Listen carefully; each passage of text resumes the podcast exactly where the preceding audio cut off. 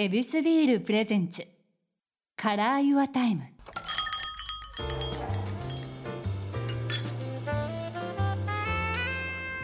目抜き通りから一本入った。静かな通りに佇む一軒の店。YourTime ランチから夜の一杯まで。気軽に人々が集うこの店にはさまざまなお客様がやってくる。今日のお客様は映画監督の中川龍太郎さんです。ようこそいらっしゃいました。お願いします。お願いします。今回はリモートという形なんですけども、えー、エビスビールは届いてますでしょうか？はいいただきました。あよかったです。ではすいません。お互いリモートで手酌になりますが開けて注ぎに行きましょう、はい、お願いします。では注いでいただいて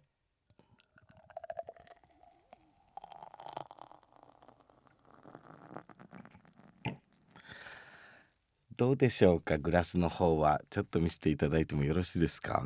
あ完璧でございます。あこれマイグラスですか？そうですね。はい。あじゃあもうお好きでビールは？ああもう大好きです。はい。ではもうこのリモートは最高です。ゆっくり休みながらお話しさせてもらえたらと思います。ではエビスビールで乾杯、乾杯こんな時間に飲むと罪悪感がすごい。ああんまりないですか？昼間に飲むことは。あまりにお酒好きな人間は日中にはお酒を飲まない方がいいっていうのを思っててですね。なので日が暮れるまで飲まないように努力してるんです。学生時代から決めてるルールなんです。そうしないともう飲み出すと止まらなくなっちゃう。あなるほど。やっぱこのリラックスするっていう部分ではこのビールっていうのは欠かせないものなんですね。そうですね。もう大好きですね。うわ嬉しいですではこういういろんな監督のお話もまず聞きたいということでやっぱりこれもう監督これ最新作やがて海へと届く公開中僕も見させていただきました。本当に素敵な作品でもう優しさも全部にじみ出てそして厳しさもしっかりとあるからこそこの監督どんな人やろうっていうのがやっぱり気になってしょうがない。だからもう皆さんと一緒にですねえどういう人生を送ってきたかというのを一緒にたどっていけたらと思います。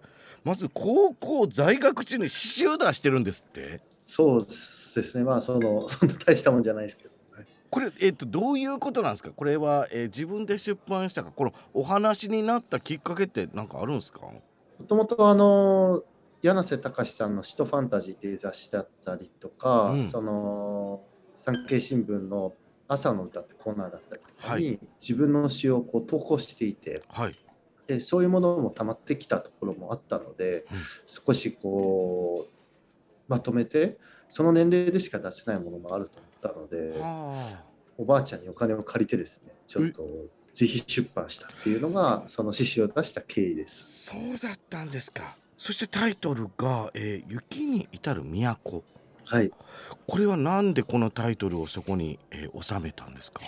それこそその祖母が、えーと、富山県に住んでてですね、はい、その富山がすごい雪がものすごい降るその中でこう自分も小さい頃そのたまに行ってですね非常に雪というものにいろいろなインスピレーションを受けてきたものですからそういうところが着想の源にあったような気がします。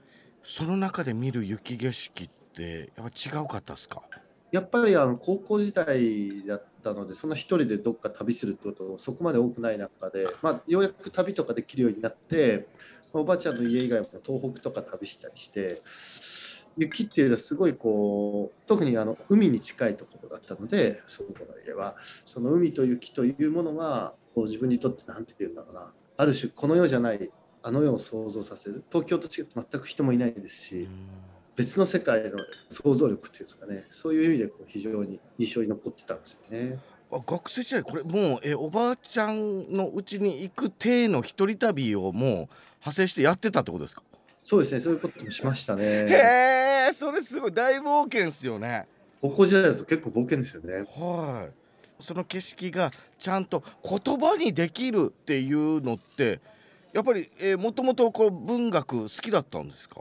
そうですね中学校ぐらいの時からあのいろいろ父の本棚にあったその昔の三島由紀夫とか松本清張とかそういう昭和の作家の本を結構読んだりしてましたね。あそうなんだすけどねこうやって読むのが好きでもそれを自分の言葉で表現するっていうのがまたこれ全然違う作業だからその中でこう在学中にできたっていうことはまたこれもう今ではよくこんなん書けたなと思うような言葉たちですか監督？そうですね。まあちょっと今恥ずかしくてもう読むことないので何とも言えないですけど、あね。なるほど。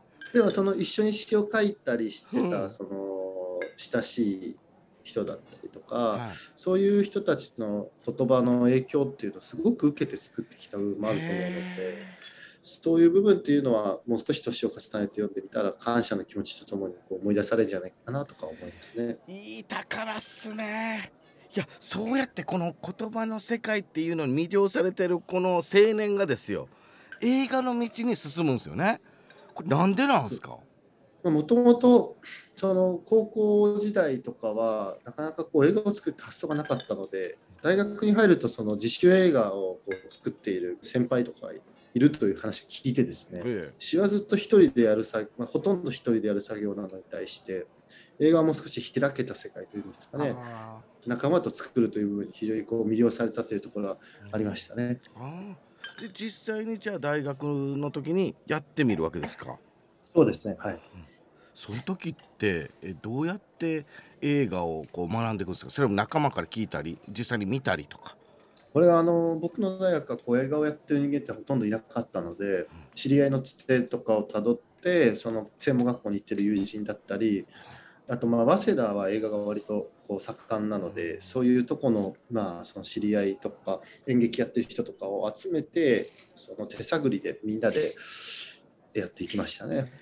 やりたいって志してるメンバーがぐっと集まるとすごいエネルギーですもんね。そうですね。そっかその中でいろいろこう学びながら一緒に動ける仲間響き合える仲間がちょうどいたんすね。そうですね。運よく。すごい。はいえで、えーこれ自習でこう作成したこれもう監督をされてますコーリング。これがもうボストン国際映画祭において最優秀撮影賞これいつ頃なんですか？それはあの大学3、4年ぐらいだったんですかね。いえないや。ドキも抜いたんちゃうんです周りも。いやいや、そんなものすごい大きい映画祭とかってわけでもないので、あのそういうわけではないですけど。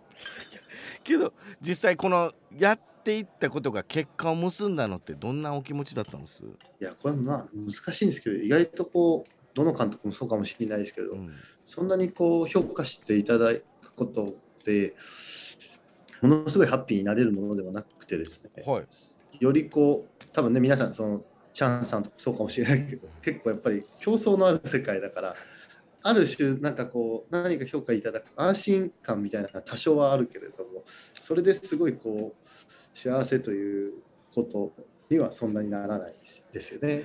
足かられへんな いや普通はそれをもう天に掲げ絶対にこれ取ったぞと各制作会社さん見てくださいねっていうのが ようある話じゃないですか。